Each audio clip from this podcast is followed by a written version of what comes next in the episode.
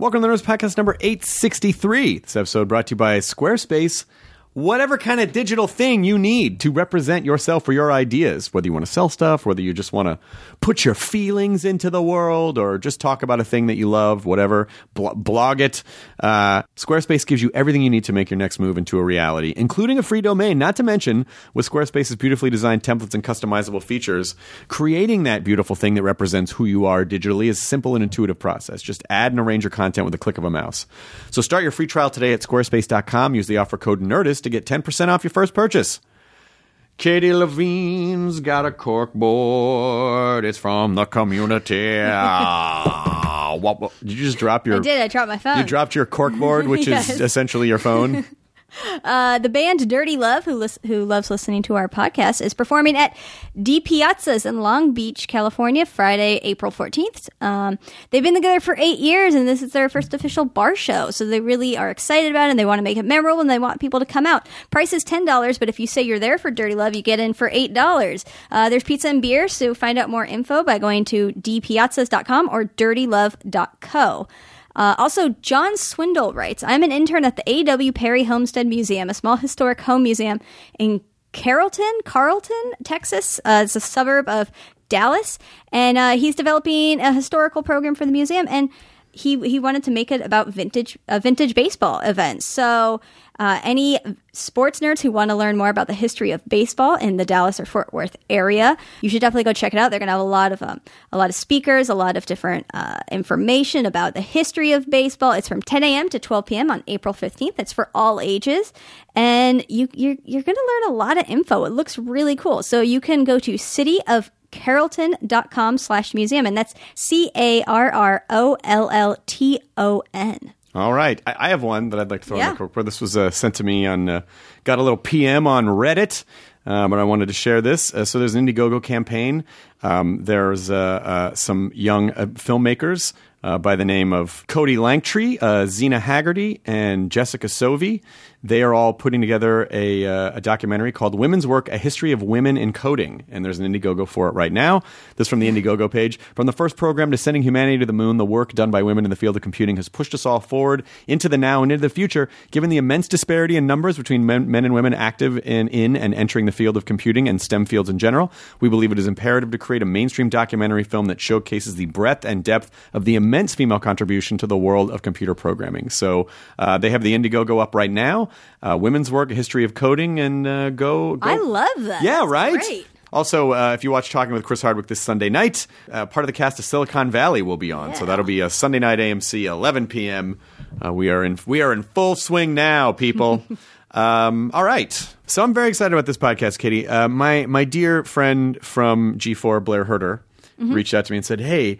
Uh, would you like to talk to a guy who wor- he, works at SoftBank, but his whole role is to uh, is to work in robotics and bring like robotics into our bring robots into our lives.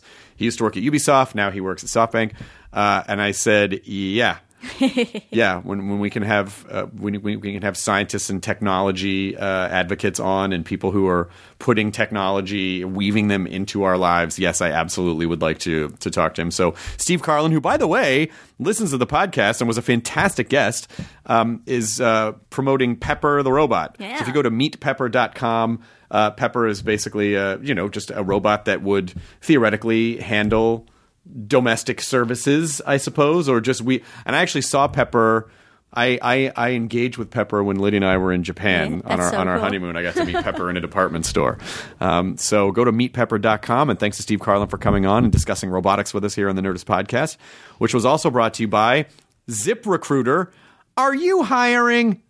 Do you know where to? I don't know why I just made it sound like a. Are you hiring?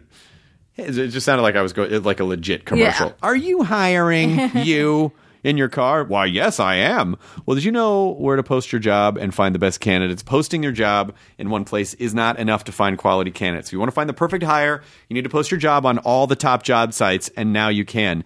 ZipRecruiter already has 9 million resumes. You can search through their database. You can add multiple people to your account to make it the most efficient way for your team to find the best hire. You can post your job to 200 plus job sites, including social media networks like Facebook, Twitter, all with a single click. They make it easy for you. It's very intuitive. It's simple. No juggling emails or calls to your office. Quickly screen candidates, rate them, and hire them the, the right person fast. And if you run into issues, ZipRecruiter's friendly and human support staff is ready to help. So find out today why ZipRecruiter has been featured on Forbes, Wall Street Journal, Time Magazine, New York Times, TechCrunch, CBS, and why it's been used by over 1 million businesses. Right now, Nerdist Podcast listeners can post jobs on ZipRecruiter for free by going to ziprecruiter.com slash Nerdist. Here's Nerdist Podcast number 863 with Steve Carlin. Katie, roll the thing. Now entering Nerdist.com.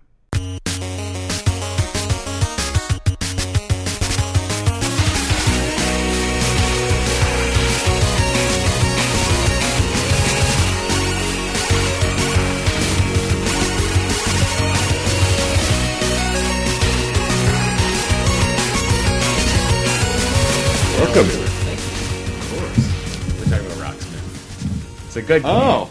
I'm a left-handed guitar player also. Oh my gosh, j- you just found your soulmate, Matt. I- Another person who understands your pain. There's a few of us out there. Well, maybe Steve, I don't know. Are you fine with just one guitar, or do you feel like you need to have 30 Well, guitars? I was fine with one, and now I've just gotten a, a second uh, acoustic to go with my two electrics. So my wife's beginning to wonder what's going on. Matt, Matt's gonna Matt's gonna probably uh, make you trade emails so you guys can uh, Yeah, can no, swap guitars and always am like, there's a few of us out there that we share text chains. And, like, Well, I'll see something on Reverb, and I'm like, here. So allegedly, so I was telling him that w- I have a, a friend at Gibson that's kind of helped me out Yeah. get get these, and the the first songwriter I got was allegedly on the West Coast for Paul McCartney. yeah.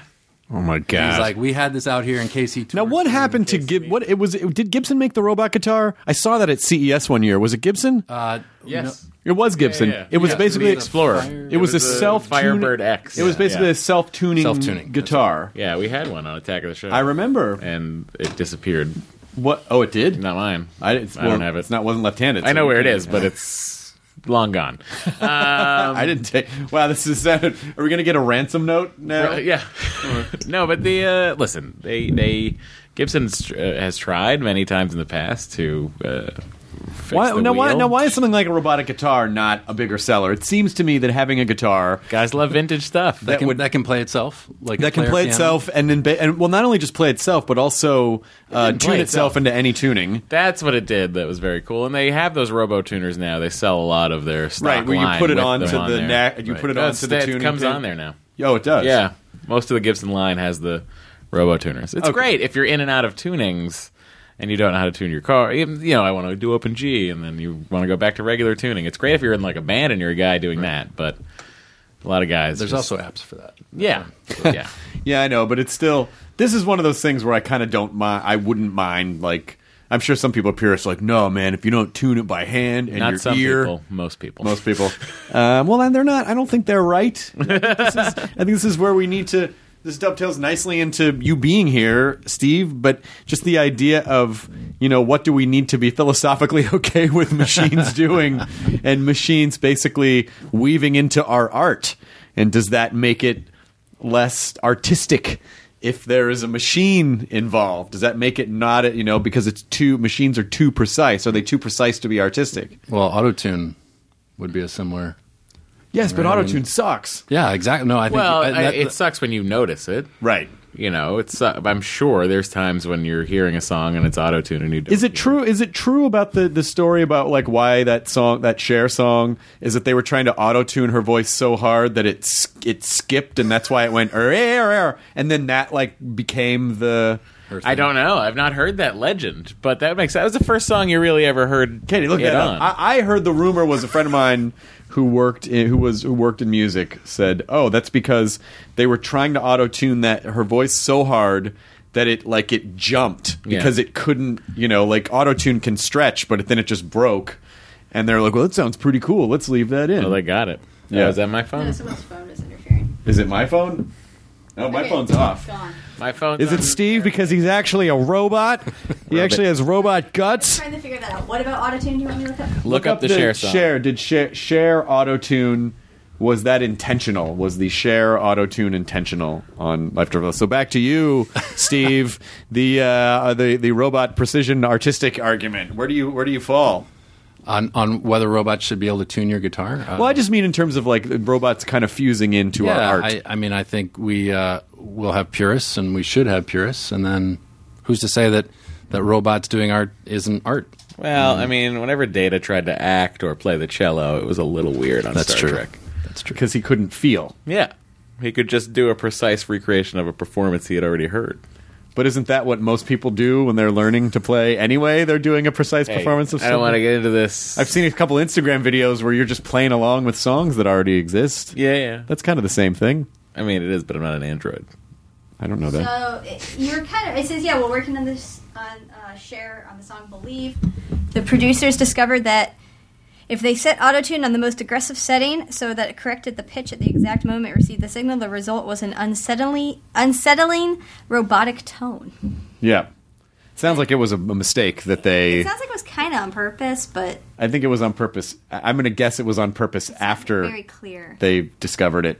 I just love the look on her face when you're like, look that up. She's like, what? What? How do you look that up? By the way, How this do is- you- This is much better than Lake Wobegon. I Oh, did- oh, you that. this, this is much better than Lake Wobegon. So you're saying like Wobegon does not have uh, Star Wars Yeah. wallpaper? And I was told I should only answer yes and right. Yes, yeah, yeah, that's right. Those are there's, that's the the improvisation. That's the improv training. That's the improv training. Yes, I was the lights guy in theater high school. Oh, were you really? You know, so, so I saw. theater sports. You know how it works. so you so going from lights guy. What was your first job? Because I know you worked in gaming for a while. You were at Yeah, Ubisoft. I was at Ubisoft and Facebook uh, for gaming. I I, uh, I came out of college with a degree in geology, which seemed like such a good idea at the time. Sure. what was the And, uh, plan? and- well, you know, I get, was going to get a job outdoors. Sure. That's about as far as I made it. Mm-hmm. And then uh, I realized that really what you become is a pack mule carrying uh, carrying rocks around, and uh, that you could just do that anyway. That also didn't seem like a good plan. So I, I went and worked nonprofit for a little while, just trying to think about what to do, and then went back to grad school, and that was that was the key. But then what got you into gaming? Did you come in through the marketing You side? know, it's so I get this question all the time. How did you? How did you must have wanted to get into gaming? And the reality is, I had no plan to get into gaming. I went. I came out of grad school to Procter and Gamble, and then to Energizer, so packaged goods. And what is so interesting is I started working with uh, Procter's Walmart team. So I was literally living in Vietnam, as we called it. oh yeah, Fayetteville, Arkansas. Fayetteville, Arkansas. You've been there probably. Yeah, many shows, right? times. It's actually a good. I, I really like it a lot. town. Yeah, It's a really good town. People go there kicking and screaming, and then they don't want to leave. it's a great town. So uh, we really enjoyed living there, my wife and I. Um, but of that team, there's 200 people of that team. I could name nine people that went to either EA, Activision, or Ubisoft. Oh wow. And, and what happened was the Wii came out, and the Wii all of a sudden hit a much different demographic than had previously been hit, mom and daughter. And so now things like Target and Walmart became important, and Am- Amazon to a, a lesser degree at the time became important, and the, and these companies recognize, oh my goodness, we don't know how to how to go sell to those locations because that's an entirely different skill set, really, when you're talking about Walmart versus say GameStop, Yeah. right? So, uh, so it was really interesting. But I, I got there uh, because they needed to up level sort of how they thought about marketing. And then, so what is? I think when most people hear marketing, they kind of their eyes roll back in their head, or they just don't really know what it is. and and it's and it's very interesting because I feel like now everyone uh, who is uh, of the digital generation has a degree of marketing skill because of social media. Yeah, I mean, and that's a different part of marketing altogether. Right. So, so when I was doing that, this, social social media wasn't even a thing. So, so that wasn't even a skill set we had to worry about. This was more about understanding when Chris or Matt walks into a retail setting, for example, how do you need to speak to them? Mm-hmm. You know, the the reality is, you guys probably already know this. There's nothing done in that store by chance. Right. And so, you know, there's literally billions of dollars spent in the marketing messages that are being delivered to you just while you walk through a Walmart. Oh, yeah. because there's 130 million people walk through that Walmart every month. I remember there was a show I was I was pitching maybe like 12 years ago with a production company and it was all about the the whole concept of the show was about hidden math where you uh, we were pitching Discovery. This was we were not pitching this to a major network. We were pitching this to Discovery not like one of the big 4 but it uh, but I was really fascinated by the idea of there you know there being math in places where most people don't realize there are math. And that's exactly what you're talking about. It's like when you when a mall is laid out statistically what types of stores do better in mm. proximity to one another to generate sales or going into a department store and understanding You know, it's like Bed Bath and Beyond. Why these impulse magnets next to the, the this obviously was a math problem that someone figured out about a human behavior. So this idea of and and I think it weaves pretty interestingly into the concept of robotics and predictable robot behavior. But what is the math behind some of the math if you understand some of the math behind how like a department store is laid out So, so there's a gentleman by the name of Paco Underhill, and he he wrote a book called Why We Buy, and he actually has an entire firm, and you can hire them out, and they will literally go stalk shoppers through through a store, and very sort of surreptitiously say, okay, Matt walked in the store, he stopped within five feet. You know, he did not pay attention to any of the signage that was there. Then he moved 15 more feet while he was getting his his uh, his shopping list out, and then he turned right. Actually, you turned left because you're left-handed. Right? Uh, but you know, 80 percent of people turn right, oh wow and and they literally go through the store and say, okay. Then uh, here's how they shop the store on a grid. Therefore, anything that's facing the aisle at the very end from that angle is better than the opposite side. oh wow And so uh, you, you work your way through the store and you do that. We actually did that within uh, a, a GameStop. And we started to realize, you know, they're charging you. So I'm looking around at, at, at your posters around. They charge you for this space. And so you have to say to yourself, all right, well, which space actually is better than other space? Because you don't know. oh you mean like to put up a ubisoft Right. So when you up, see an right, so if you see an end cap, that's right. So you've got you've got behind the cash register, you've got these posters right there. Right. And then you've got end caps, and you've got little um, side caps, and all sorts of caps. There's lots of caps in these stores, Mm-hmm. and so you have to figure out, well, if I have such and such a budget, how which do I buy at any one point in time? And, and gaming, a little different than say classic packaged goods, simply because, and you guys know this better than most, you're trying to make such a big splash. Right, because you've only got a 90 day window to sell probably 90% of your volume right and if you don't, it's gone. Right. so so you you are you are definitely overdoing it a bit, but you can also overspend and not get the the return. And so we used a, this company, Paco Underhill's company, to literally walk through a GameStop store, have people put glasses on, and see where their eyes went, so you could see. Um, not only which things they saw, but what about the things. So I'm looking at a, a Chevy Chase poster yes immediately your eyes will go to his eyes because you're trained as a human to go look at facial features, right? Right. And so we notice like Assassin's Creed, um, you know, whether it's Ezio or any of the other characters, people always went to their faces. And so our key art, which we then use our agency for, needs to make certain the key, that the faces are, are prominent. So not only should we not buy certain places, but we need to make sure the art looks a certain way. Oh, wow. So, so these are the numbers, right? And basically, you've got five seconds from five feet to make an impression, and if you don't, it's gone because everything else is retail noise, right? Shopping is about deselecting, not selecting. So you have to figure out which department is my stuff in. Okay, I don't need that department. I don't need that department. I need this department. Okay, what in this department do I? I don't need that. I don't need that. Ah, this is what I'm looking for. well not for. only that but na- you know now with people's faces in their phones they're paying attention even less to what's what's going in the sources does that affect how you know, do, are people more singularly purposed when they walk into a retail establishment because they come there for a reason, and then the rest of the time they're just Right. looking at their, you know, whatever. Well, what it does do is it makes the likes of Google search that much more important. Sure. Because contextually, then you should be getting a different result. So, example, uh, Chris walks down the olive oil aisle. He shouldn't get a. Uh, this is the vineyard that the olives were picked from, and it's a thousand year old vineyard in Italy. It should be here's how you use our olive oil in your dinner tonight, because that's why you're there right. right? So contextually, you should be getting a very different uh, message than you would say normally if Katie were to go search olive oil right now. Well, I think what's even going to be more, uh, it's going to be more crowded for the human brain is as um, more uh, AR stuff t- gets integrated. There was a really great, there was a really great thing I saw at CES like five years ago, and I really thought it was going to be the next big thing. I would have lost a ton of money putting money into it, but but it was all it was essentially a way to um, the company was it was they were selling inducting char- inductive charging services and service surfaces inductive charging services, and so they had these they had a grocery store shelf mocked up and it was coated in this inductive surface uh, charging surface, and then the boxes had um, basically. Uh, uh, uh, printed boxes with ink that had an electric charge in it. And so the boxes would light up like Vegas signs. And to me, I thought, oh my God, that's going to be insane. That's going to, but that feels like a very uh, analog way to, I feel like we're past that now because of AR. So what's AR going to It's do? also like Blade Runner. Like everything's gonna be like, whoa, what's moving and, and like, Yeah, so many yeah. lights and just so what? So so how is AR going to even further splinter our already splintered attention? Yeah, I mean, I, I think whether you're talking uh, AR or robotics, what what you're not doing is putting your face in the phone, like you're saying, right? So, so the CEO at Snap made a really interesting point. He said, "Look, um, you know, the the mobile device is a wall between us and our reality and our world, right? It's it's this thing that's now in front of us. So."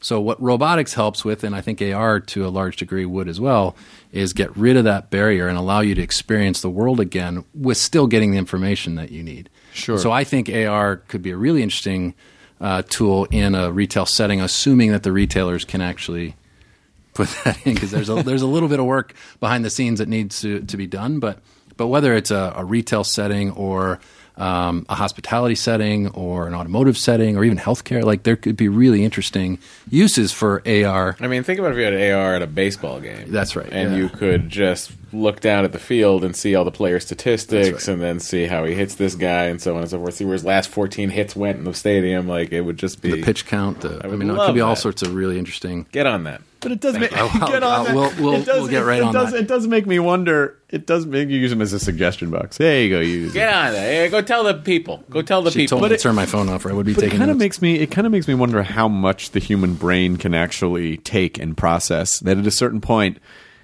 you know, there there there is a there is a finite capacity for how much we can actually understand and process before before our So- brain so just starts it be- leaking out of our. It ear. becomes then important that the, the the cloud that that's pulling from is doing its job, so that it's it's condensing down that information to the salient points. Because you're right, you can be overloaded very quickly.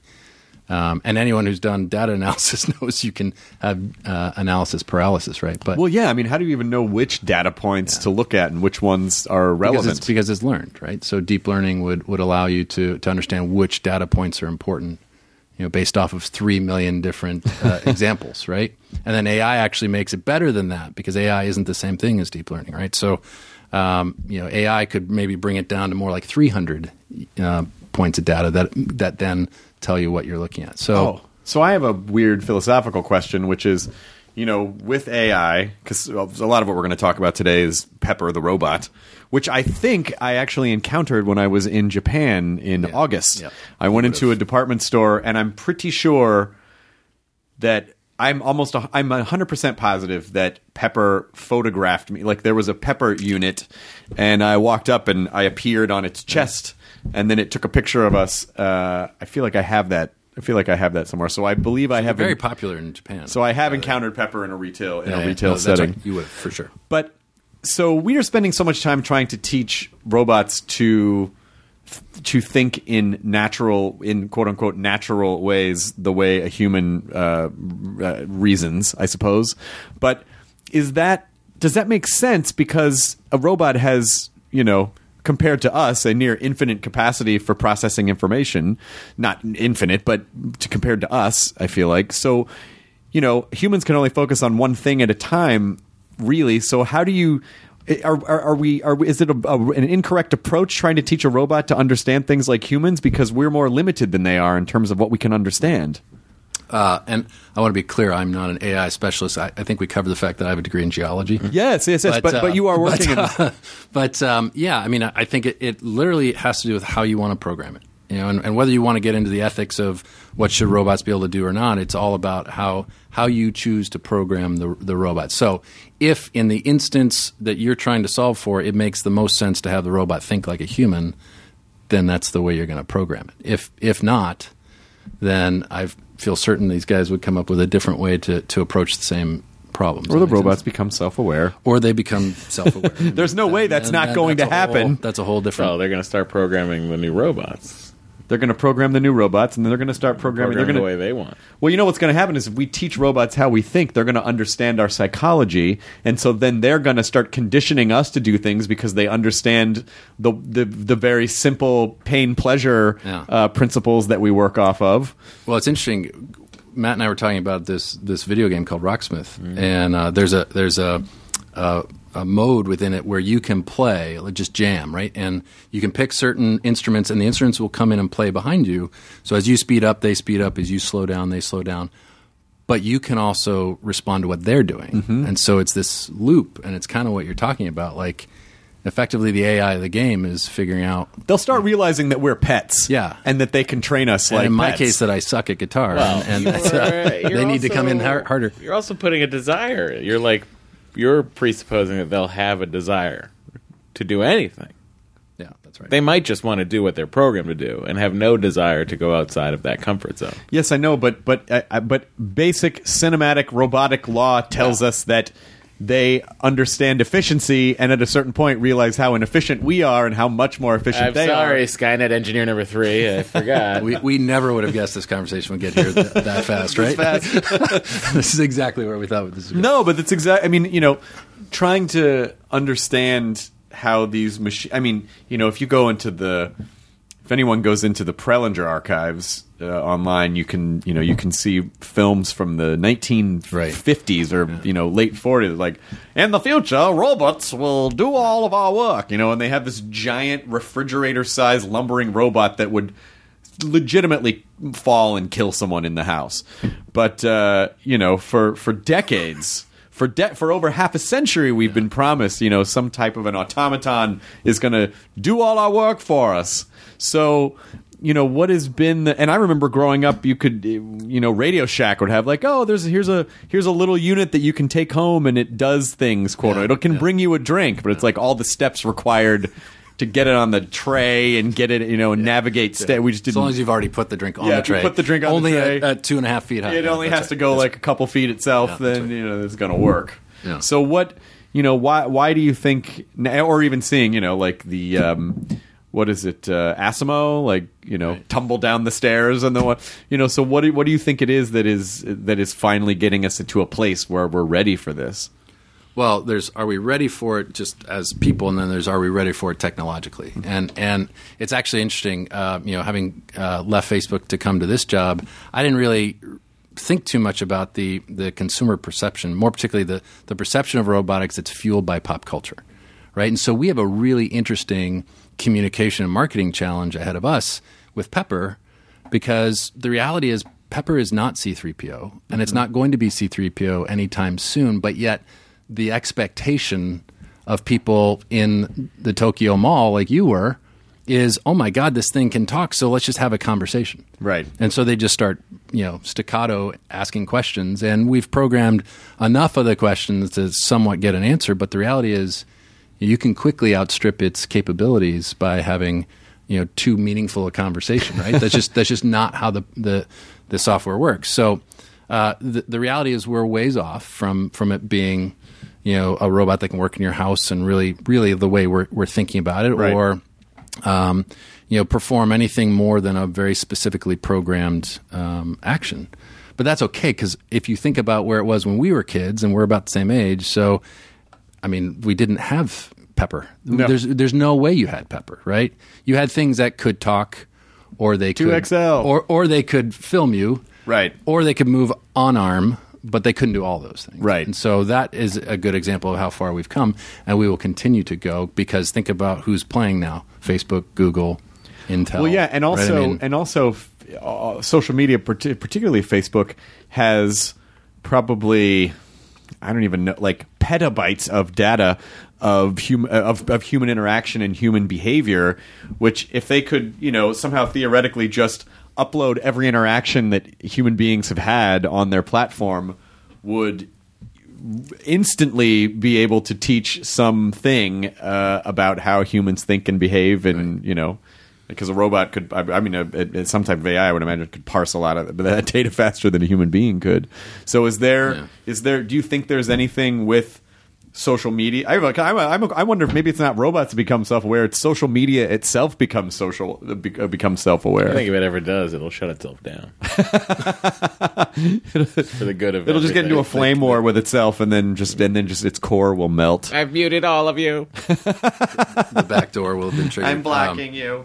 Yeah, no, I, I think you make a really good point, which is there's exceptional amount of data on these uh, social media sites. So if anybody has at their fingertips the ability to go mine the data, the question becomes: Do you have an AI that can do that, or is it really deep learning? And again, deep learning is about taking millions of data points that are similar and trying to establish the pattern from it, right? And so, um, oftentimes when you're trying to solve a solution, you can only solve that solution with that data. It can't then be used that that algorithm or it can't then be used to do a different solution. It was designed specifically to say, can you identify what a bottle of water looks like?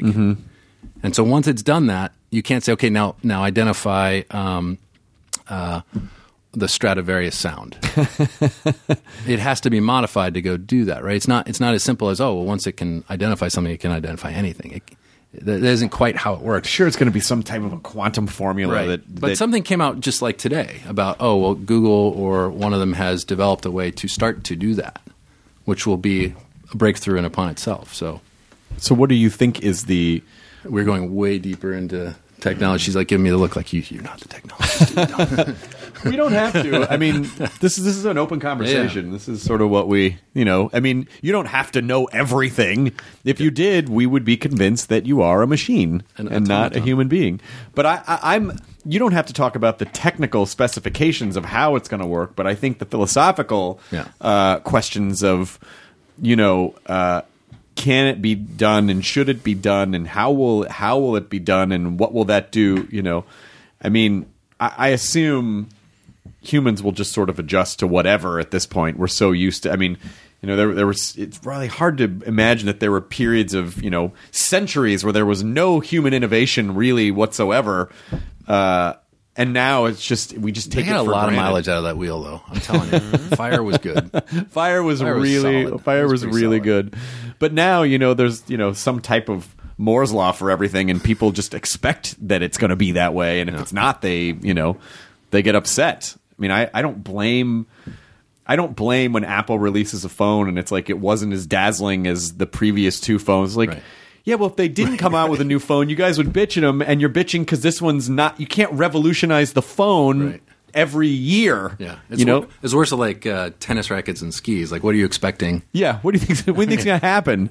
a millimeter difference in, in the string settings. something. But yeah, I mean, I, I think uh, with robotics, you know, we've got some really interesting things coming. So, uh, you know, think think about what you're scratching at, which is, are we going to design products or uh, platforms that can do all these different things? And the reality is, the question is, well, is there is there revenue involved with it? Because for the most part, these companies aren't doing it out of the goodness of their heart. Some of them are. The Googles have so much money that they can throw throw an, an entire department after you know interesting moonshot type things. Sure. but for the most part. Uh, the reality is, these startups and what have you, there's something that they're working towards, which is you know either to go public and, and have a, an ongoing concern, or um, you know it's a bigger company that already has the money and now needs to see a return. So, for in our instance, you know, SoftBank, we uh, we know that, that Pepper can do certain things and not other things. And it was done very specifically to uh, be commercializable. So, a perfect example, we get the question a lot well, so can Pepper just wander through a store, for example, and, and take me to the product or whatever? And sort of, yeah, it could actually do that. It has the sensors, but it would need to map out the store first, and that would go pretty slowly, and it, it wouldn't be an experience you'd want if you were working through a Home Depot or, or, a, or a Walmart. So, we don't try to say that that's the use case for it. What we do try to say is when Chris Hardwick's walking through a mall and you need something to engage with him, boy, here's a, a robot that's got a very specific form factor designed to engage with him. Right, so it's not that monstrosity you talked about from the '60s. No, he probably- he It's looks not going to scare the shit out of anybody. like a right? TARDIS or a, Right, so or, it's a, four, or a Yoda. so it's four feet tall. So it's big enough to have a presence, but not so big that it's scaring off my kids Yoda.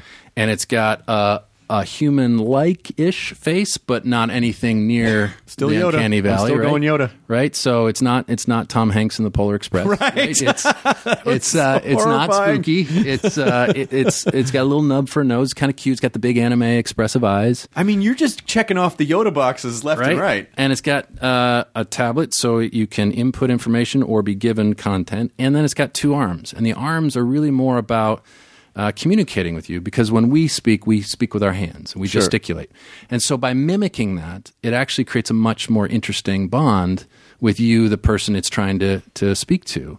And so it's not so much designed to grab this bottle of water, and it's not so much designed to, to take you through the store, but it is designed to get your attention and captivate you and and engage with you, and it does a really good job of that. And it does a really good job of that at a price point that actually makes sense for the marketplace.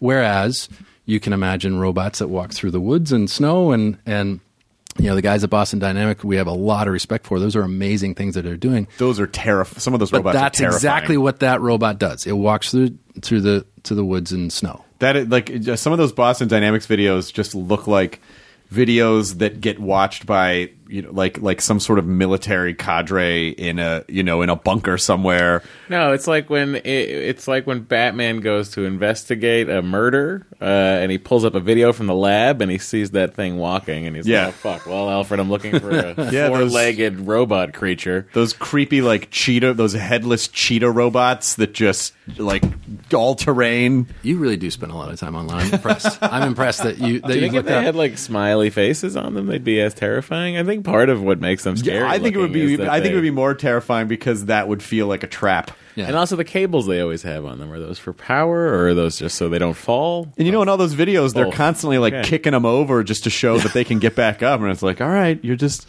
you're But just I- teaching them aggression. Y- you know, a- and to the layperson, you know, like myself, who hadn't really been in robotics, you're like, oh, okay. But what you don't realize is that's really freaking impressive. it's incredibly impressive. like what they did to make those robots do that is really impressive. And so you can imagine, yeah, maybe you don't want a robot specifically to walk through the woods, but the fact that it can do that has applications somewhere else. So you do want it to walk through Lowe's and show you where that screw is that you can't figure out what it is, Yeah. right? Or, or hey, I don't know what this battery is. Where do I find it?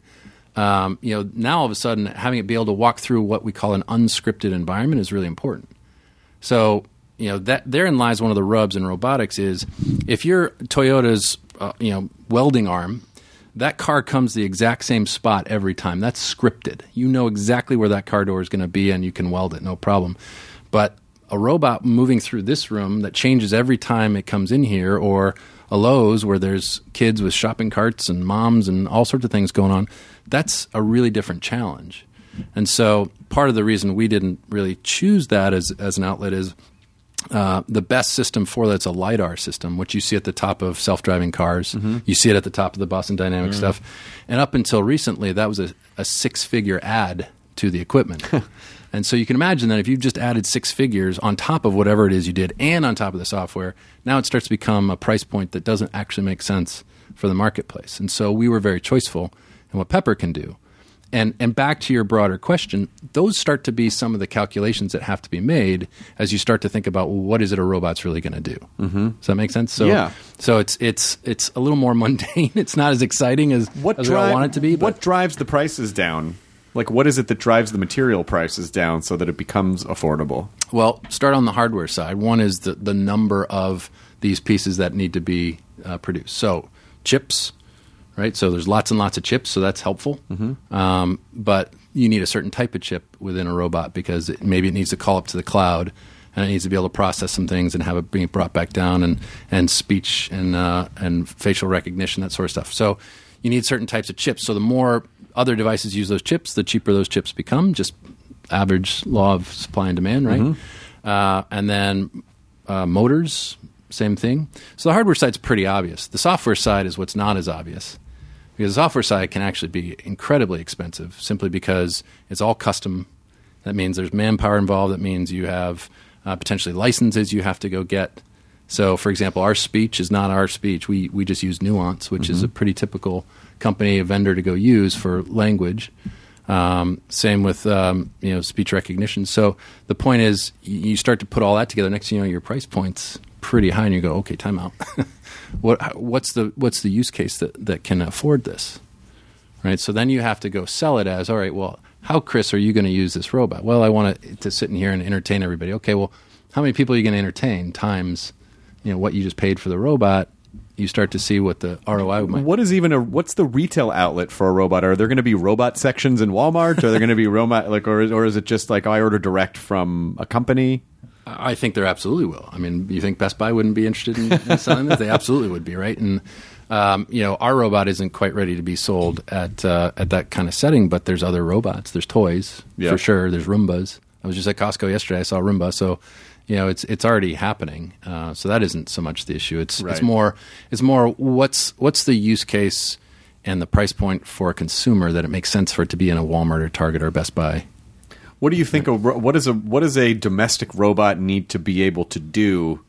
Like, h- how many things will it need to be able to do before people start going? Ah, you know, I think maybe I could get one of those. But that's the sixty-four thousand dollar question, right? I mean, um, so again, you know, our robot isn't designed to go do things. It's not supposed to vacuum your floor, and it's not supposed to uh, load your dishwasher, Sure. and things like that. So in that sense, you know, it, I, we, we aren't going to check any of those boxes. But it is meant to de- design to be interacting with you and to interact with the Internet of Things type devices you have around your house. So Sure. one of the things we showcased at CES was our connection to different devices. And so you could talk to Pepper, and Pepper could ask you some questions and then determine, uh, in this particular instance, by using a, an IoT faucet, which drink you might like. So it talked to you. It said, "Hey, I would recommend this this drink," and it triggered the faucet, and the faucet poured your drink, and here you go. And so uh, you can imagine the lighting systems, you can imagine locks, you can imagine even potentially s- starting your car, all voice command through through the robot. So that that actually probably makes the most sense early on, because again, that's a little easier to do given we've already got IoT devices and we've already got protocols. More so than all right, it's got to go up the stairs and then clean up the Legos in the kids' room because those kids, right? Right. So, So it's not going to be Rosie from the Jetsons. God it would be amazing if it was. Though, It would be great. Yeah. I mean, she would cry every once in a while. Uh, she probably. she had In some, my she had house. some emotions. In my house. But they, you know, I I, I saw a um, I saw an, uh, a video for a um, it was an Alexa type. Uh, it wa- it was it was being marketed to single young Japanese businessmen, and it was basically a little AI that was in the form you know it had uh, it, it had like a holographic image that would come up and it was in it was in the form of like a girl.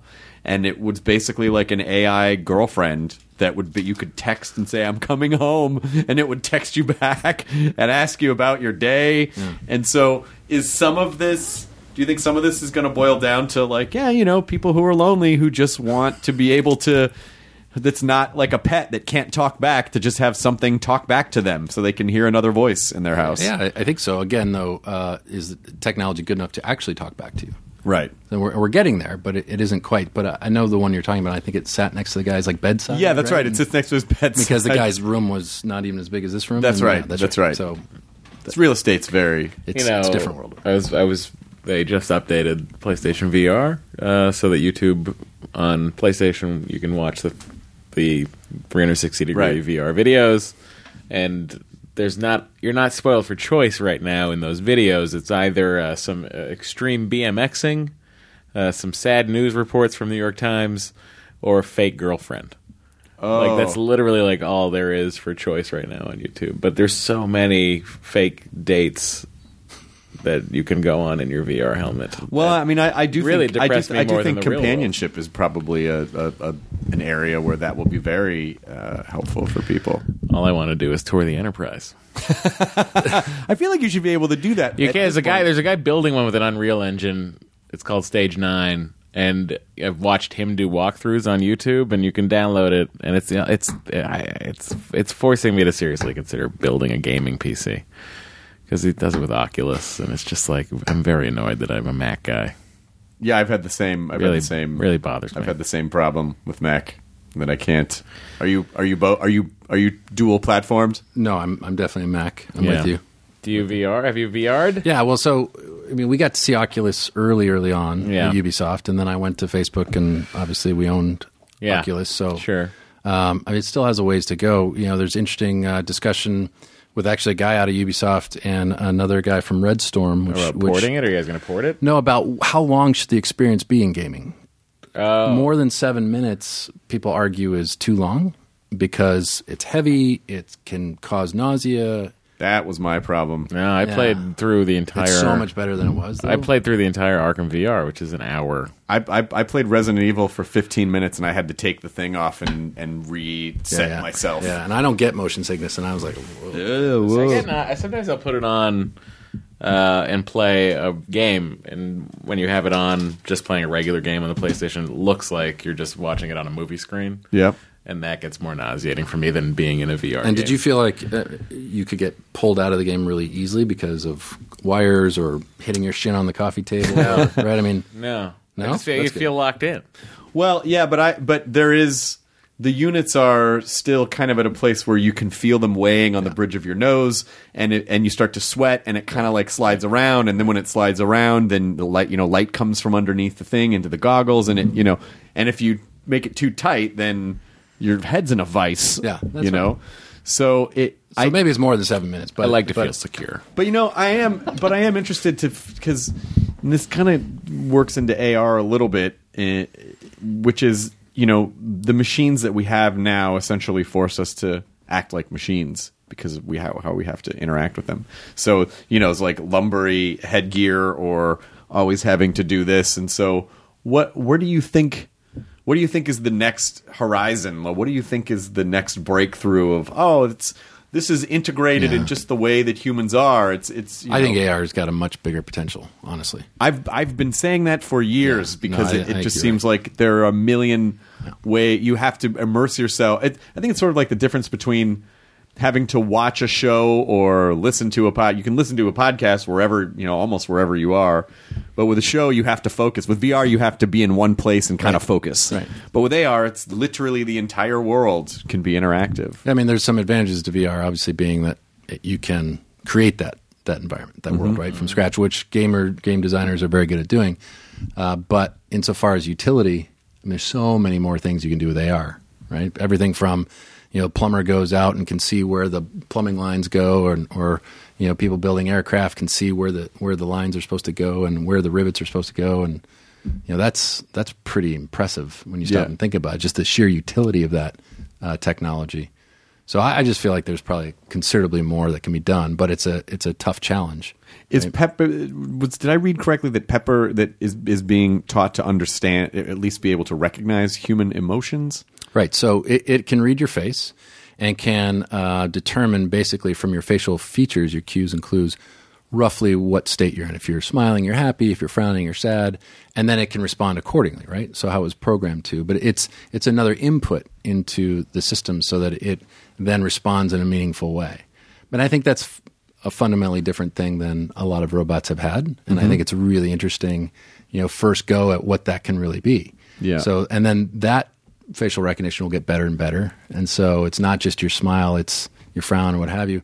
And then you can start to take that back to the businesses. So back to our Walmart example, you know, if Pepper is in front of an end cap for a video game, for example, and it can tell you how many people walk by, that's that's an impre- important metric that they didn't have before.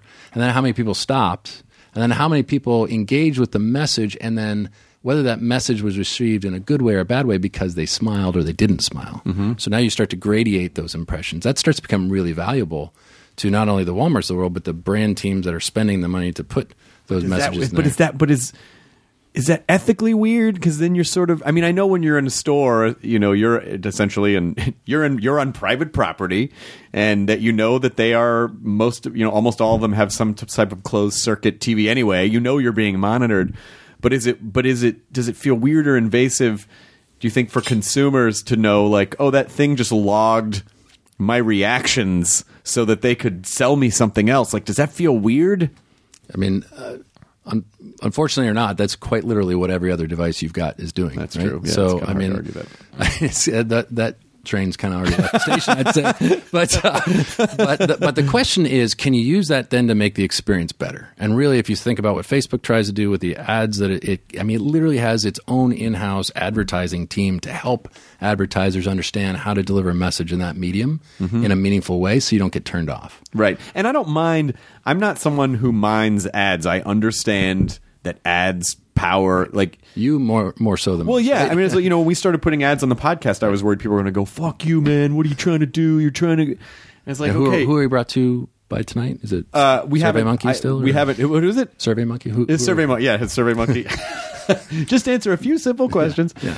But it was, you know, explaining to people like, look, it. It, it actually does cost money to give away free things. You know, we employ people. Uh, we pay for, you know, we have to have the podcast hosted.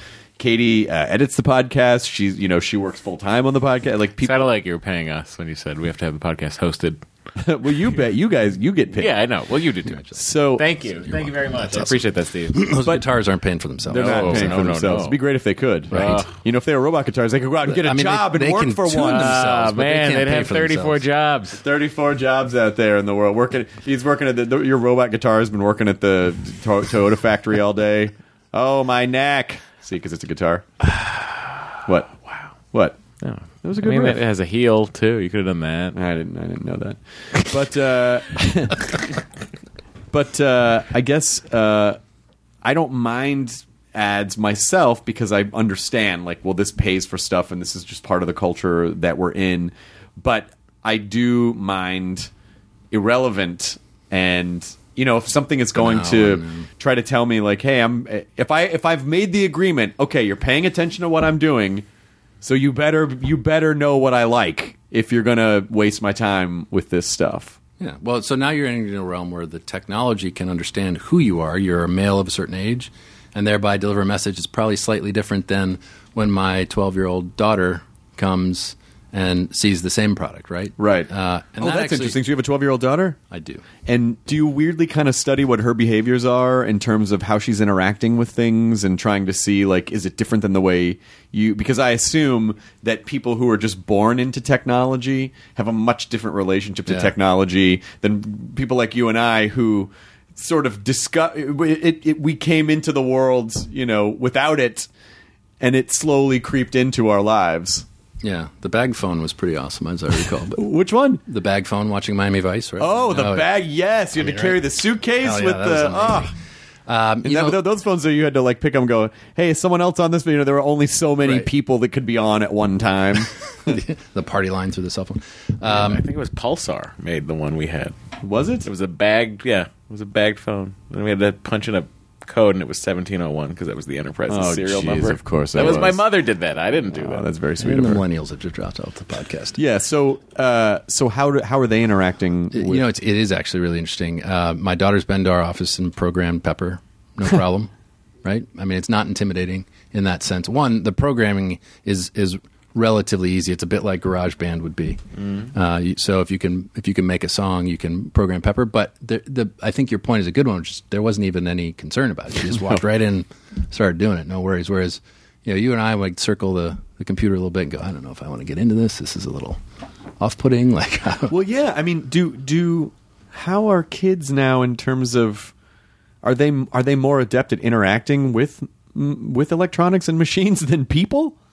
Yeah, I mean, I, I think uh, actually Jamie sent me a picture. We have Pepper in the uh, Oakland airport, and I mean, the kids are the first people to, go around it, no problem, right? Like they're all over it, and they want to high five it, and they want to touch. Actually, that's something we didn't realize as much of is is how much people want to physically touch the robots, especially the hands and the arms, and so they weren't really designed for a lot, a lot of uses Sure. high fiving and fist bumping and what have you, and so the fingers start to get a little wonky. But um, yeah, I mean, their kids are always the first ones around and so we actually try to do a lot of things. So we're in Westfield Malls up in uh, San Francisco, um, and a couple of the the things that we we programmed it to do were things like selfies.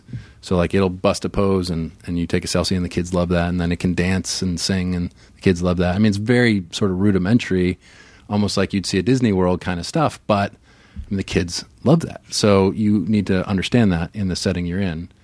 Um, but yeah, I think the kids don't have an issue at all.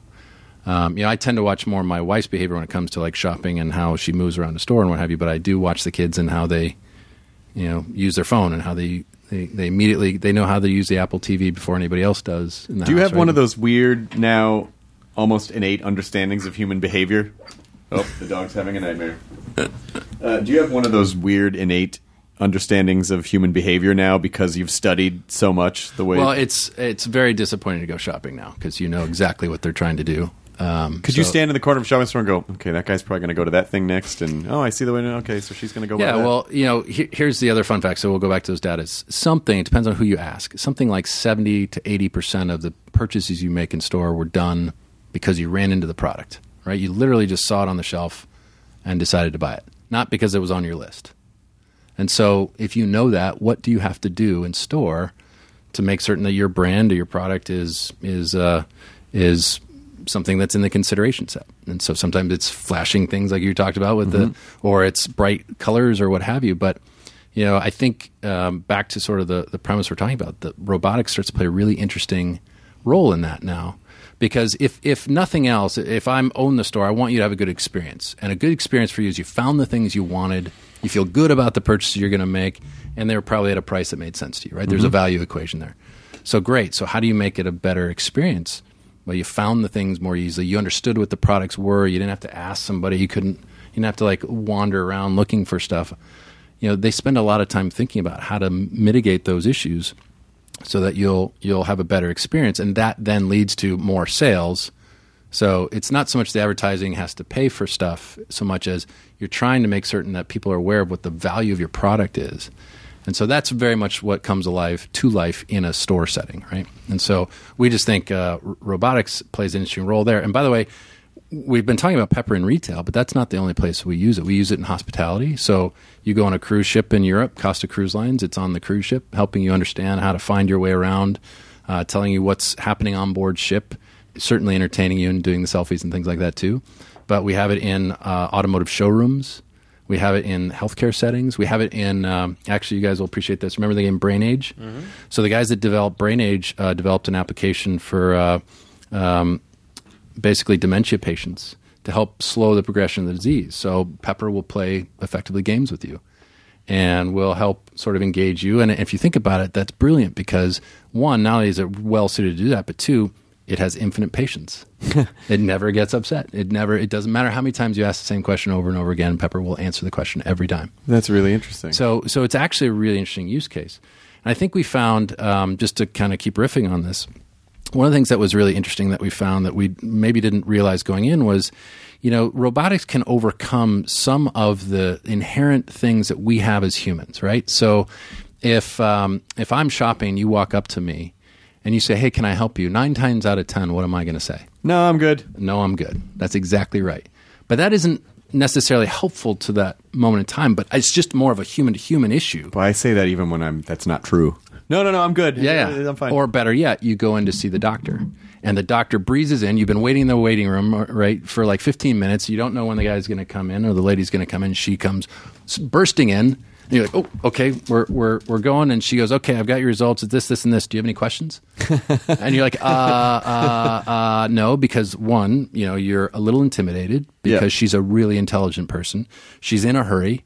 Uh, and you don't want to ask a dumb question because you feel intimidated by that, right? and you're still probably just processing the information that was and just given and to you. and you know that was not the diagnosis you were hoping for, and uh, Right. right, and so Right. So I, I think uh, what's been really interesting is, um, for example, Eli Lilly has used Pepper to help explain what a bone density scan does, especially for older women that might be experiencing osteoporosis.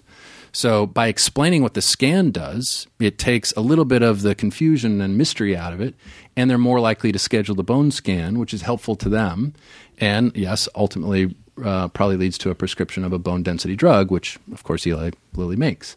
So fine, yes, there's certainly some commerce there, but it actually did some good in the process. GE actually does the same thing to help explain how an MRI machine works. So Pepper takes you through here's what the MRI machine does. That that clicking and clanging sound that you're going to hear and the, the fact that there's something right there shouldn't scare you. That's normal. You know, it's a giant magnet and it's doing this or whatever it explains, but the point is it they understood that the bedside manner maybe wasn't always what it could be and that there was stress involved and stress is antithetical to getting better. Mm-hmm. And so they were able to address that through robotics. And I just think that's really interesting. We're right on the cusp of what that can mean. Well, you don't even really board. know. I mean, it's not even really until it goes to mass market that you understand that people start figuring out new ways for it to be modified or Yeah, or just to be used. Right. And that that is kind of a you just don't you don't really know until it just starts getting out there and people get start right. getting to play with it. I mean, it's almost you know, it's when we were growing up. It's just so things are just so different now in terms of uh, it's just like beta is almost a permanent state of being for technology because it constantly evolves and you just you don't know what's going to happen when things get out there in that many units. Yeah, one of the important things that, that we're doing right now, and hopefully there's some, some folks that will listen to this, is, you know, to your point, we want the, the people that are developers to come onto this platform and bring their creativity. Because the reality is they know so much more about whatever industry they're a part of or what they're passionate about. You know, so maybe they're they're an engineer, but they're also a guitarist. I don't know what what kind of uh, interesting solutions that you could utilize Pepper for in that setting, but they'll figure it out.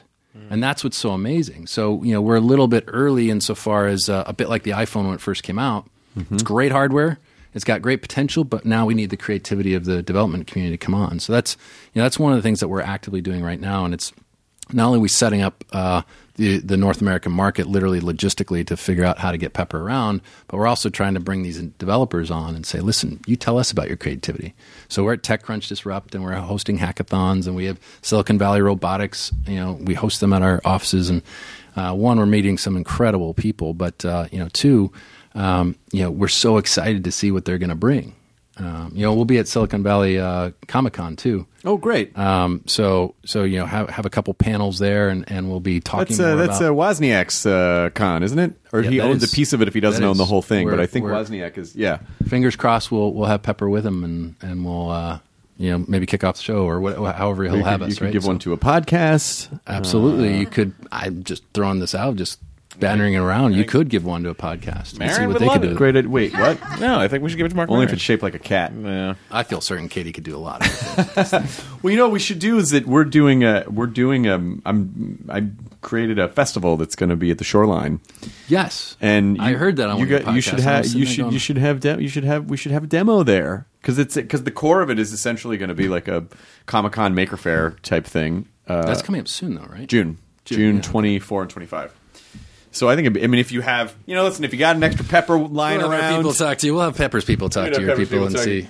Pepper teach teach Pepper to do stand up. the, uh, the only thing is Pepper is not as well suited for outdoor. Gotcha, gotcha. simply gotcha. because of the sensors. So so the the the what looks like the eye is actually almost like a Kinect sensor, Hmm. and so direct sunlight doesn't do quite as well. Gotcha. So maybe under a tent, but yeah, we yeah, we will have a few talk- tent. I mean, there'll be some place for people to There's look. gotta be some tent, Chris. I mean, we'll we'll build a tent. I think there'll be a tent. we'll build a tent for this. If robot. you build a tent, he he will will come. come, just marching all the way down. From Well, the- I mean, it's more like a roll really than a a little bit of a roll. Yeah. Uh, so, what do you think? Like, where where is it all? What do you where do you think this is all going? What's going to happen? What do you think is going to happen? I mean, you must have a a hundred years from now, like some sort of a vision. What do you think is going to happen, and what do you want to happen? Yeah. So, um, you know, I'm I'm sort of tasked with being the, the chief strategy officer now. So I, I have to kind of figure this out. I think um, what what we're going to see is so first robotics will start to fit in certain use cases, right? And you, you've, we've seen this already. So uh, industrial and automotive uh, kinds of of applications were pretty obvious. Now we're starting to say, okay, well, well consumer wise, what what can happen? And you know, I think there's still a lot more that needs to happen with the technology because the expectation again is so high, but you will continue to see robots coming to the home. So now there's they're very focused on a specific utility like sweep your rug. Mm-hmm. Okay, so that, that makes sense. So now you connect them with what?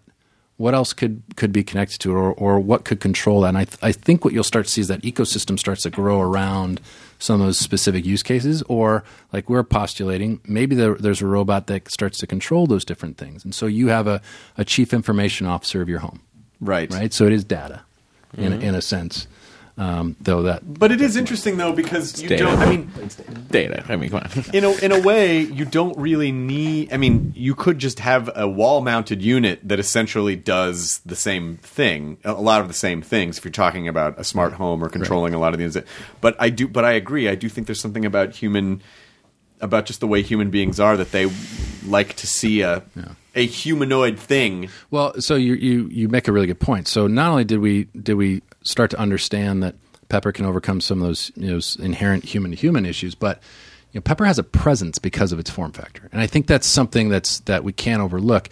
If if Pepper were sitting here right now, our kinesthetic sense would be triggered. Like, you would know Pepper is there. Yeah. Is Pepper an acronym? No, it's actually uh, just a word that works really well in almost any language. Oh, all right. It's as simple as that. Cool. We have lots of urban legends internally about no, it's actually pepper pots. and- Believe me, there, there's some really good stories that get better and better with a few drinks. But um, I, I think that's something that you can't overlook. So Alexa is amazing. You know, we have one in our house. I'm sorry, I'm pointing at nothing over here. Oh, They're all going, pointing wait. the Zoom. Yeah, um, Zoom. you know, uh, the three. Echo. The Echo is a really amazing um, piece of hardware, but you forget it's in the room, Right. right? And Isn't we- that unsettling? I just I haven't hooked mine up yet because I just Only feel if like you're saying things that could get you in trouble. no, but even to- even if not, three. even if not, it still just feels weird to have something in there that I, that where the where it could be a two way device. It just feels Yeah. it just feels unsettling to me.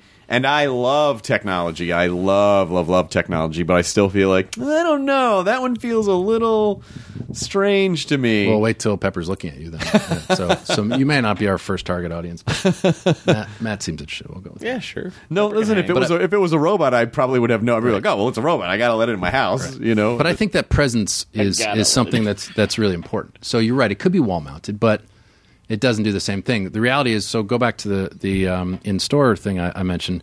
You know, just counting people that walk by. There's lots of systems that Mm-hmm. can do that. There's cameras, there's heat sensors. You can heat map. There's lots of things you can do just to count that. But that isn't going to engage you. That's not going to tell you a brand story. That's not going to be a sales associate. That's not going to answer your your typical banal questions like where's the restroom, Mm-hmm. right? Uh, that's not going to help the store staff uh, do their daily job. So the question becomes how important is the form factor? And, and we've come to find that the form factor is almost everything when it mm-hmm. comes to the robot. So the fact that it's got fingers, the fact that we've programmed it just to look like it's breathing ever so slightly, the fact that it sneezes every so often just to remind you that it's there, like that's that's all really important. that's so Japanese. it's a little Japanese. to but really we- under i mean like really understanding like how people like what types of aesthetic qualities make people want to engage with something just feels like such a such a part of japanese culture Well, you know which so- they, they've done that so Uh, no, absolutely, magically Absolutely. What's really interesting is uh, it's the game designers that do so well with Pepper. So our studio in San Francisco is led by a guy that's a former Ubisoft, but he's a game designer and has been for a long time. Uh, our former CTO and a couple of his team came from Ubisoft Paris, uh, which is how I got to to SoftBank. So you know the the fact that you have to animate is something they're very used to, and they understand physics and how that, that impacts it. One of the things that we have to be careful of when we're training uh, developers is, unlike your mobile device, you have to think about gravity. So you can't have Pepper waving its arms for an hour on end because you're you're going to blow out the motor. That's just the reality of robotics, and so you have to be aware of that, and you have to think about the physics of the motions that you're creating, and and you know you can't get your arm from here to over here you know in no time. You have to think about the arc of that. And and that's what game designers do inherently within their games.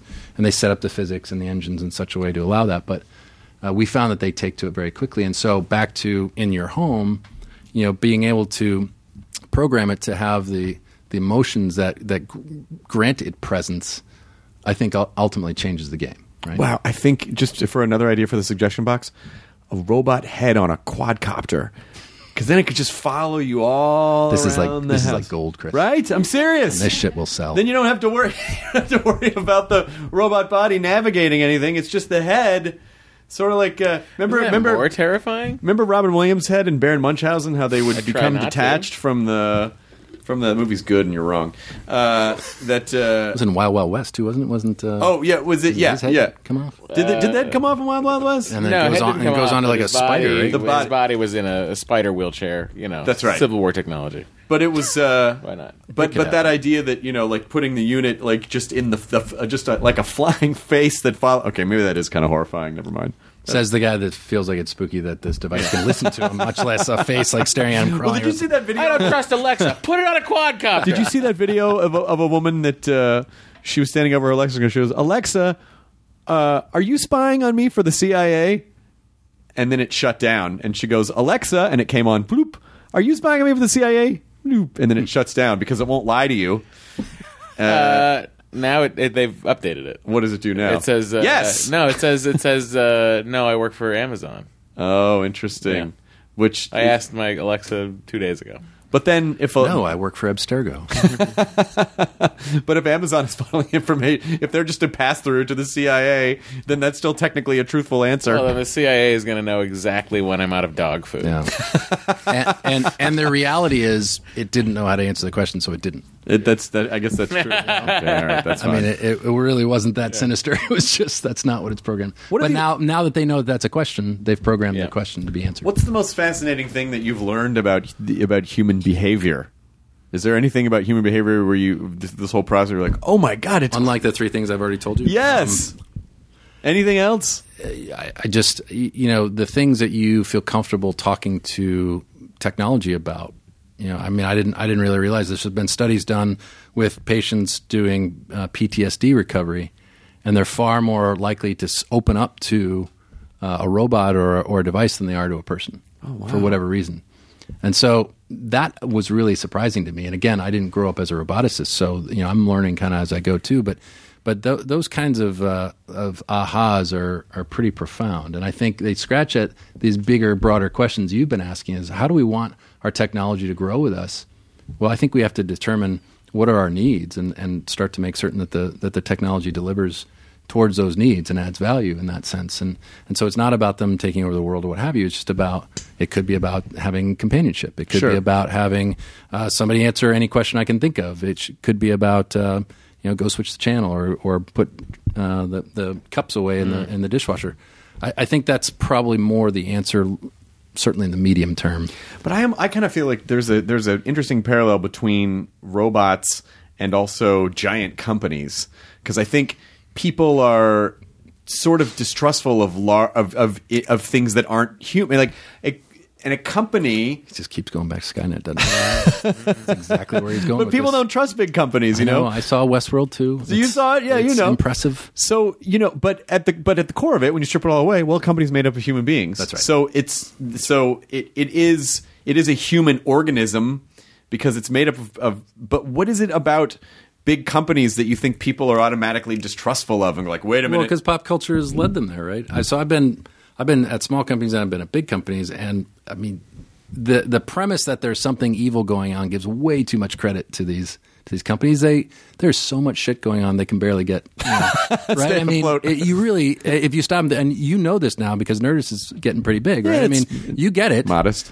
you know and, and you need people to to come in that that can't do what you do to run the business right and and it's everything they can do to do that because you're doing such a good job at what you're doing you're growing so fast right is there something sinister about what you're doing absolutely not right you're doing what what the people who are either paying for or the advertiser are paying for want you to do Well, I mean, except for me just pretending to be a nerd so I could capitalize on the nerd. Yeah. Oh, wait a minute, Katie, cut that out.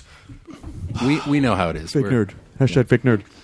but he's way too well dressed But you know what's interesting? What's interesting? I'm still wearing TV makeup. No, he's a he's a nerd with money. That's what they do. but they look cool. I uh, I I do think that people will uh, write the scripts in their head about whatever they think is going. Oh, well, it's got to be this. You know, like if if they don't know. So you know, what do you think?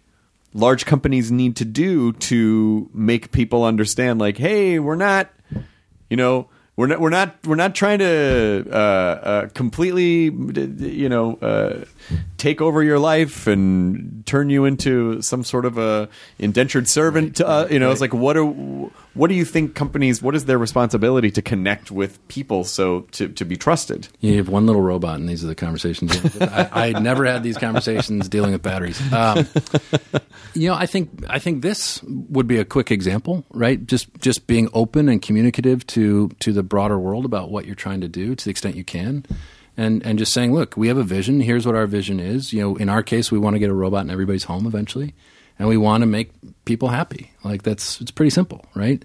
How you do that, boy, it's actually a pretty big challenge, and we're still trying to figure out um, you know how best to do that with the resources that we have. But we're constantly looking at at technology companies. Silicon Valley is a great place to be. We're located in San Francisco, so great place to be to to see what's what's coming and try to attach ourselves to that. But but every step of the way, to the extent that we can be out there and communicating, I think helps. Um, you know, we have a different problem with SoftBank in that the the average North American probably doesn't still know who SoftBank is. I know. I'm, I think most people probably go, "Oh, I've heard of that. Yeah, I've heard that mentioned in the news." Because lately, uh, more so. Uh, but we we like to kind of joke it's the biggest seventy three billion dollar company nobody's ever heard of. Right. um, here. Now, if you go to Asia, not a problem. Sure, they they know exactly who it, is, and you you know that because you travel quite a bit too. But um, you know, our our bigger issue is how do we get the name SoftBank into the North American market, and and the robotics is one way to do that. Um, because it's obviously gets a lot of attention, and you know there's a lot of heft behind SoftBank. We own ARM, the chip design company, which uh, Masayoshi Son, our CEO, just bought last year for $32 billion. Um, they design most of the chips, certainly in this room. You, you have chips around you in arm's length that, that ARM designed. Um, they own robotics. They have um, AI type companies. They have software companies. They have now a vision fund Mm-hmm. of of hundred billion dollars that they're putting together over the next five years to go develop technology. Maybe So- it's the word bank that throws people off. it Maybe it's- absolutely is. So I was at, I won't name the company. I was at a um, an event for this giant global consulting company who we've all heard of. Okay. And their their partners are in this meeting, so they would come out of their their sessions and then they could peruse some of the technology they brought in. We were one of them. And all day they kept going, so tell me how you're using Pepper in banking. Yeah. And I kept thinking, you know, maybe this is the, the group within this consulting firm that, that deals with, with banking. And so they just keep asking this question. It, it was like 3 p.m. before I realized they thought we were literally a bank. and, and I'm like, why would a bank be here with a robot? yeah. what? That's not what they do. so this is an ATM that the- follows you around Yeah. wherever you go. Yeah. Well, last year the Deutsche Bank guy was doing some weird stuff. So it's a different. It's totally different. So maybe they'll, maybe in America it'll be like soft guys. No, that's a bad example. Yeah, that's bad. Uh, but it, but I do think it's, I do think it's the word bank that makes that makes people kind of scratch their head and and li- and think that exact. Well, originally it was because uh, Masa had uh, a software company. Your founder. where- our founder, Masa had a, a software company whereby you could come there and buy any of the, the box discs. So whether it was Windows or you know all your favorite, you could come to one place and buy all of it. Mm-hmm. right. So hence a bank Yep. for software. Oh, And interesting. so SoftBank. So it. wor- I mean, look, the guy's done a great job. So who, who are probably, we? He's probably fine. Who are, who are we to say that was He doesn't a, a good choice? He- He's doing okay. he's doing. A, I just mean in terms of like you know just talking about in America like what it is like to get people to understand what that is. But I do think you know But it's mostly you're mostly B two B, right? Right now, we're, Yeah. we're- so so how we're bringing Pepper to market is is that we we're being very choiceful in making certain that we go to businesses first. Yeah. One because we just feel like that's a much better way to get people used to the technology, to see it and understand it, and um, two, again, you know. If it's going to be in your ho- house, it needs to have a meaningful suite of software, and so that needs to come. And certainly, we're going to have software, but we won't have nearly enough to really satisfy what certainly people listening to this podcast are going to want out of a, a four foot tall humanoid robot if it appears in their living room, right? So, so we want to be uh, we want to be choiceful in how we come to the market um, and give time for those developers we talked about to get the time to to go develop the software that will end up being meaningful, right? So we're focusing on um, you know piloting first. Back to your beta point, we're piloting first with some uh, companies that do a really good job of working with us and and uh, want to learn. So HMS Host, you know them well because of how much you travel. Every one of Oh, Yeah. your receipts Yep. says HMS Host. Uh, Westfield is um, their innovation centers in San Francisco, so it's really easy. They own a lot of malls around North America, uh, and we have um, used b8ta, which is a, a really interesting sort of new style of, of retail format. Uh, and those guys, one of the guys came from Nintendo, so it's not surprising that it's all coming back to gaming. See, you've been telling people for years it all comes back to gaming. but um, so, so those are the, the companies that we're starting with, and then uh, when we're when we're ready to launch more broadly, we'll have ideally a suite of software that that say the Nerdist could use, and it could greet people at your front door and take the you know. Poor Katie doesn't have to wait for some schlup at the front gate to text her, uh, saying, "Hey, I'm here, 45 minutes early," and she's like, "Shit, what do I do with this guy now?" Or the, and, it could, and then the, and then uh, it could also record the podcast, and then no, no, I don't mean you'd still. Great. I mean as the device, not as the producer. You're not being. Or Katie, We're not going to replace you with a robot. Classic factory Yes. owner talk. We're not going to. We come in here and it's a it's. old money bags over Yeah. here. It's just, we're gonna come in and it's a pepper robot, and you. then down in uh, down in Scout's bed is a Boston Dynamics uh, robot, just down on its side that could easily get back up uh, at any time. it could happen. But uh, I guess as we're sort of wrapping this up, do you have any advice for? I think I, I I did not go to school for marketing. I don't really entirely. The Anderson School is amazing. The Anderson UCLA, School at UCLA is is really amazing. I feel like comedian I I feel like all stand-ups in a sense are marketers because they essentially have to condense concepts and ideas and then convey them to an audience in a relatable way, which is very much what advertising and marketing is. And I feel like that You sell and market yourself. I mean, in a way, yeah. I mean, not intentionally, but that's just naturally what you do. So you're right. That's, Yeah, I mean, you know, comedians create catchphrases. They create things that are sticky to the audience so that they have an emotional reaction to some. I mean, it's basically that's what I came to realize is essentially what we do. We're like they're kind of ad men. Does way. your manager not suggest not your literally, but does a, a manager not suggest those kinds of things? Is that not part of the industry? You mean like learning marketing? Like learning, a, to, you've got to have a catchphrase. You've got to you know, you've got to do those Oh, You know, things. I think to, that's sort of the you old don't call school- it marketing, but yeah, that's sort of the old school. You know, You got to be sticky, Hardwick. Yeah, kind of. I'm gonna make you sticky, but that's the that's kind of what they uh, that's kind of what they uh, they say, and not so many. And it, like, what's your hook? Is what they would say to a comedian. Like, what's a hook? What do people take away when well, they? the hook brings you back. but w- uh, on this, you can rely. I think is the response to that. But uh, but marketing itself, like, what is what is something that you could say to people? Like, what do they need to understand in this world where people have to kind of be everything? You know. Because that's just how Right, it is now, right. because of social media and the internet.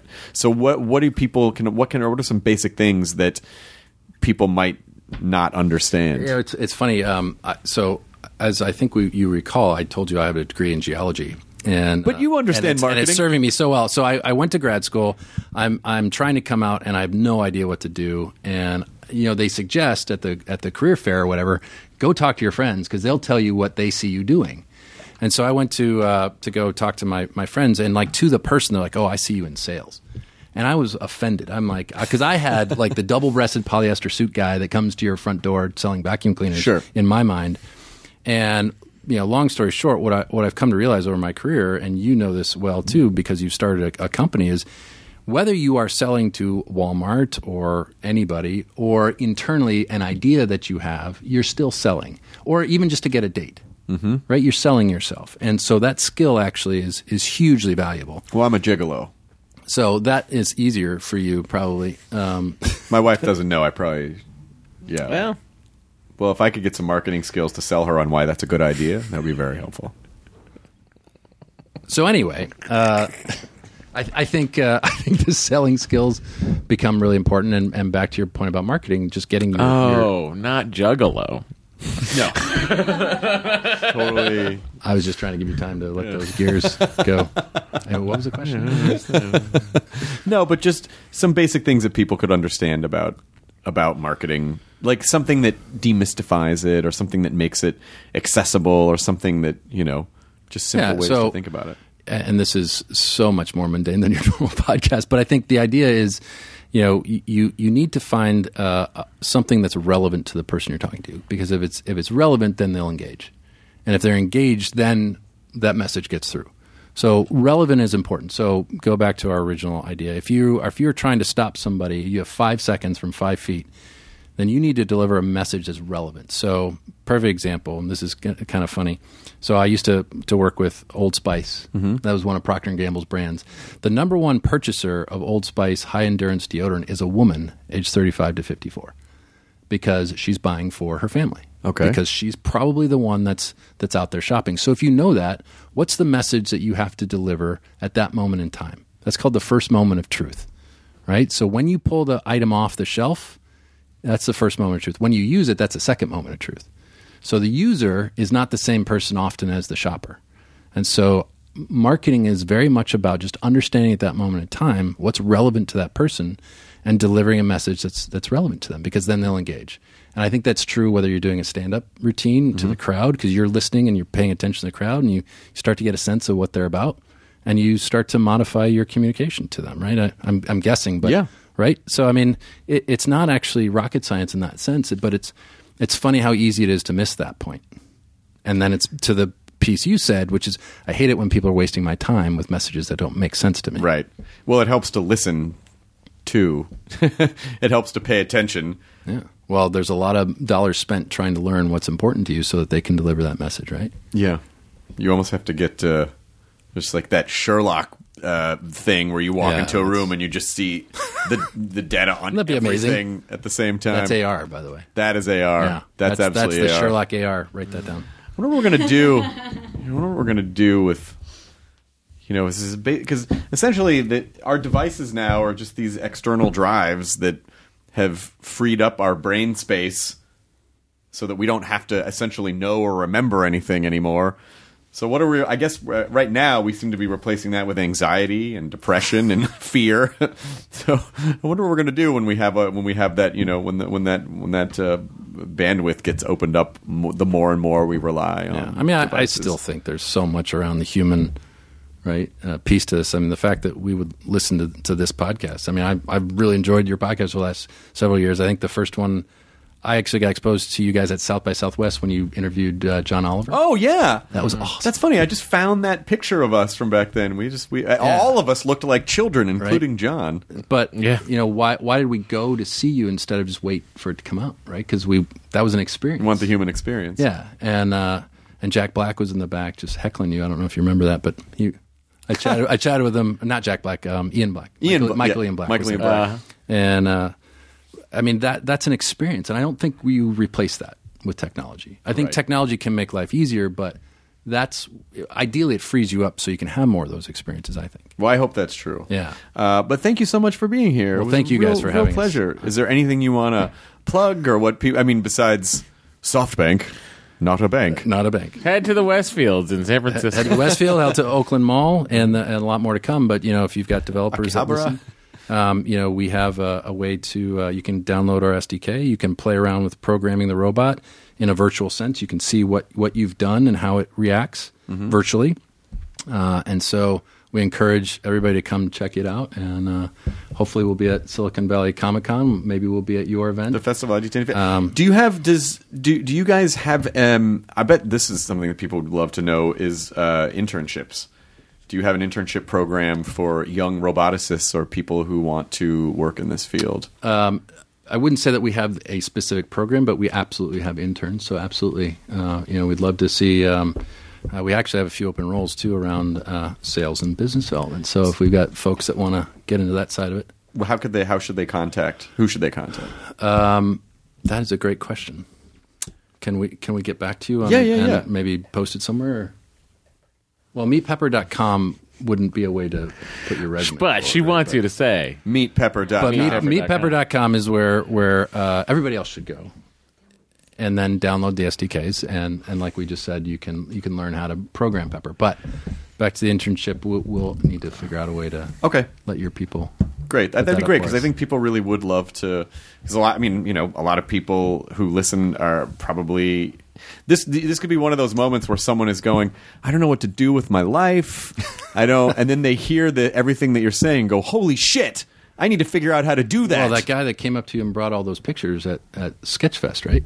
That was pretty incredible. Oh yeah, yeah, yeah. He yeah, exactly, exactly. So this, you know, this is just for those people who feel like uh, that something is I particularly want resonating. one, one, one, one dev who's not working right now to download that SDK at meetpepper.com and program it to do everything we said can it do this yet.